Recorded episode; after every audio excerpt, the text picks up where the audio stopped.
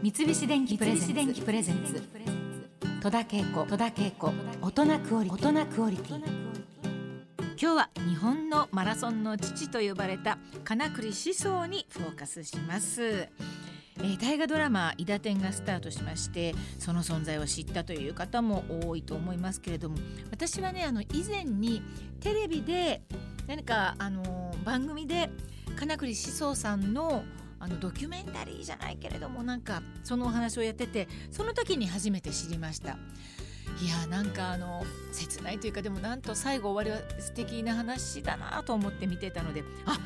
ああれが大河ドラマになるんだと思ってねなんかとっても嬉しい思いがしましたけれどもまあご存知の方もそうでない方もですねちょっとざっと本当にあの伊達のように駆け足で 参りますけれども、えー、金栗思想は日本人初のオリンピック代表選手としてストックホルム大会に出場しました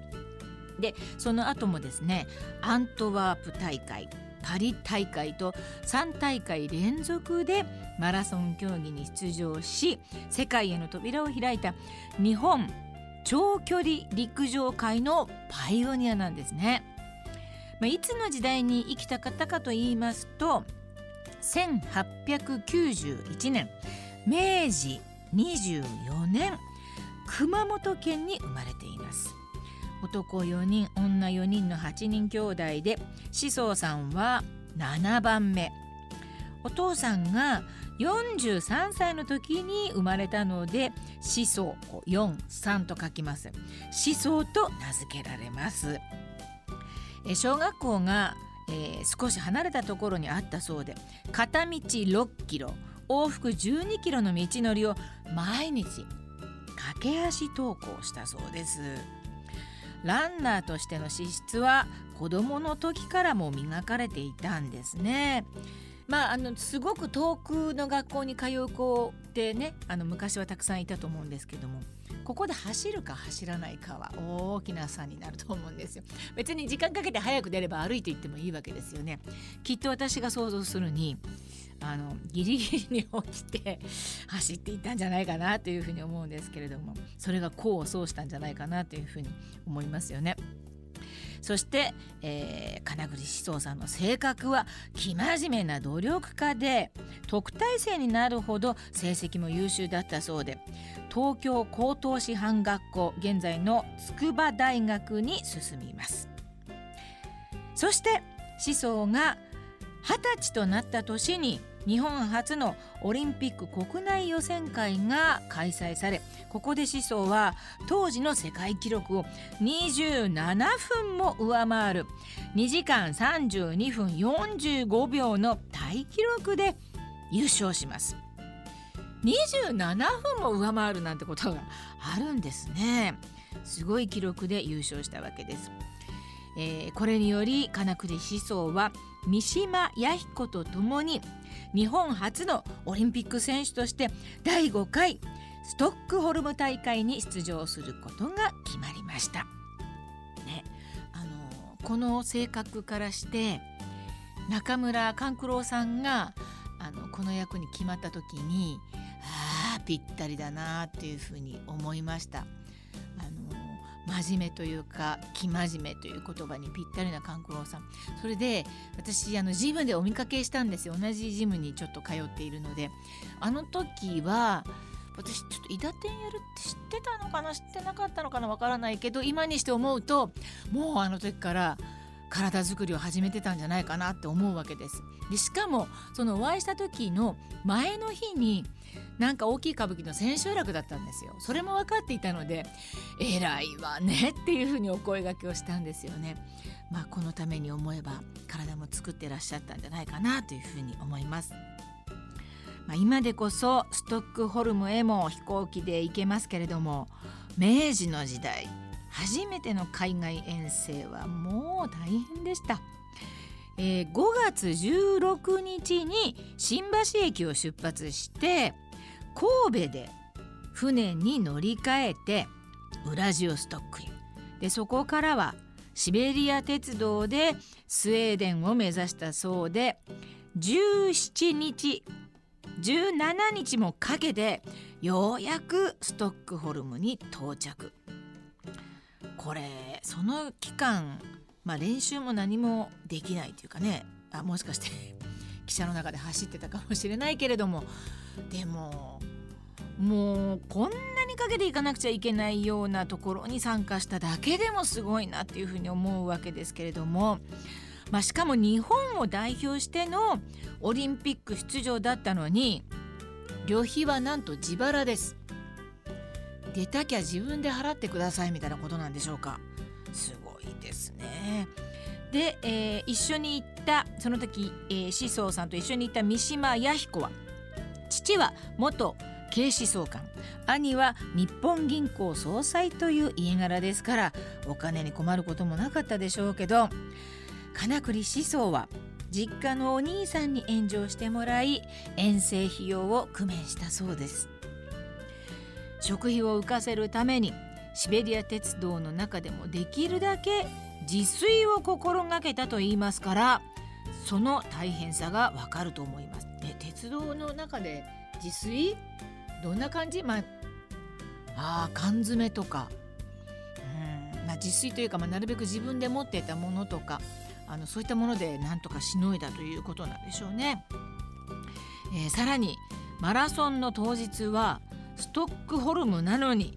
最高気温40度の酷暑となり参加者68名のおよそ半数が途中棄権をするという過酷なレースとなってしまいます。そりゃそうですよ。体調だってね万全じゃないですもんね。そこまで行くのにもうどれだけ過酷な道のりを行ったかということですからね。それでもう40度の酷暑ちょっと想像を絶しますが金栗思想も熱中症のような症状となり意識が朦朧とした状態でペトレさんという農家の庭に迷い込み倒れたそうです。で言葉で通じない中ペトレさん一家は親切に解放してくださったそうです。なんかねどんなお気持ちだったでしょうね。まあ、言葉が通じる日本ならともかく全く言葉が通じないところで体調悪くなってマラソンをね途中でもう道から外れて、まあ、危険するというかもう本人はそれどころじゃないですよね。まあ、なんといってもこのペトレさんのあのご一家が親切に助けてくださったということがもう本当に何よりだったなというふうに思います。どんだけ大変だった大会かなというふうに本当に思いますよね。ストックホルムオリンピックに日本人として初めて参加した金栗思想でしたが熱中症となり途中危険農家で保護されたという情報がこれがなぜか大会関係者には伝わらずマラソンレース中に日本人が消えたとして地元の新聞などでも報じられたそうです。これがねなんとも歯がゆい話でどうして見つからなかったんでしょうかどうしてはっきりしなかったのかって思いますけれども、まあ、これが後にねすごい話になるわけですが確かにもう言葉も通じないところで途中棄権したわけですからね日本人が消えたと言われてもしょうがないかもしれませんが。で金栗思想は4年後のベルリン大会では優勝候補とされていたそうなんですけれども第一次世界大戦の影響で大会は中止となってしまいます。でその後全盛期を過ぎたものの国内に敵なしだったためアントワープ大会パリ大会にも出場しますこうして日本の陸上界を牽引し続けた金栗思想は75歳になった時スウェーデンのオリンピック委員会から手紙を受け取ります。それはですねオリンピックから55周年を記念した祝賀行事への招待状で感激した思想はもちろん喜んで迎えました。そしてストックホルムスタジアムを走るというセレモニーが用意されゴールのテープを切った時場内に日本の金栗思想選手ただいまゴールインしました。記録は54年8ヶ月6日と5時間32分20秒3これで第5回オリンピックストックホルム大会は全ての日程を終了しました。というアナウンスが流れ割れるような拍手が起きたそうです。ですか？皆さんこれちょっと私今読んでてもそれだけでちょっと胸が熱くなってこうなんか涙がじんとする感じなんですけれどもねこんな素敵なことをしてくれたんですね。あのー、まあ本当に良かったなというふうに思うわけですけれども。まあ、返す返すあの時 なんとか見つからなかったのかなっていうふうにも思ったりするけれどもでもこんなに時間経った後にねこんな素敵なことをしてもらえて、えー、金栗思想選手もすごく喜んだんじゃないかなというふうに思います。さあ金栗思想さんなんですけれども思想さんの偉業はオリンピックに出場しただけではありません。自ら教師として教壇に立ち全力で後進の指導に当たります。まストックホルムでの敗因を分析し考え出したのが真夏の房総海岸での耐熱練習や心肺機能の充実を図る富士登山競争やコーチトレーニングも金栗思想が先駆者として実現させたそうです。また孤独な長距離の練習をチームでやろうという発想から駅伝を企画し日本初の駅伝東海道53次駅伝や東京箱根駅伝の開催にも尽力します。人気ですものね駅伝ね、えー、金栗思想さんは92歳で展示を全うされました。思想さんが生涯に走った距離はおよそ25万キロ。ちょっとどれくらいかよくわからないけれども、えー、地球6周と4分の1にもなるそうです。走りましたね。すごいですね。まあでもあのやっぱり本当に真面目なんですよね、えー、自分がその走ることまあその現役をやめてからも後輩たちのより良い指導を自分の経験を生かしてね暑いところでどうやって走るかとかそういったことも研究してあの教えられたんですよね。今ねあの伊達天の、えー、収録はちょうど私がやってるその朝ドラ時々私が朝ドラ夏空へ行った時にスタジオは離れてるんですけど実はカーテン1枚でメイクルームがつながってるんですよ。でそのメイクルームを抜けていくと伊達天の収録になっていてですねこの間あのちょっとなんかカーテンが開いてたので あのズンズンズンと向こうに行って、えー、そしたら勘九郎さんがいてですね久しぶりにお会いして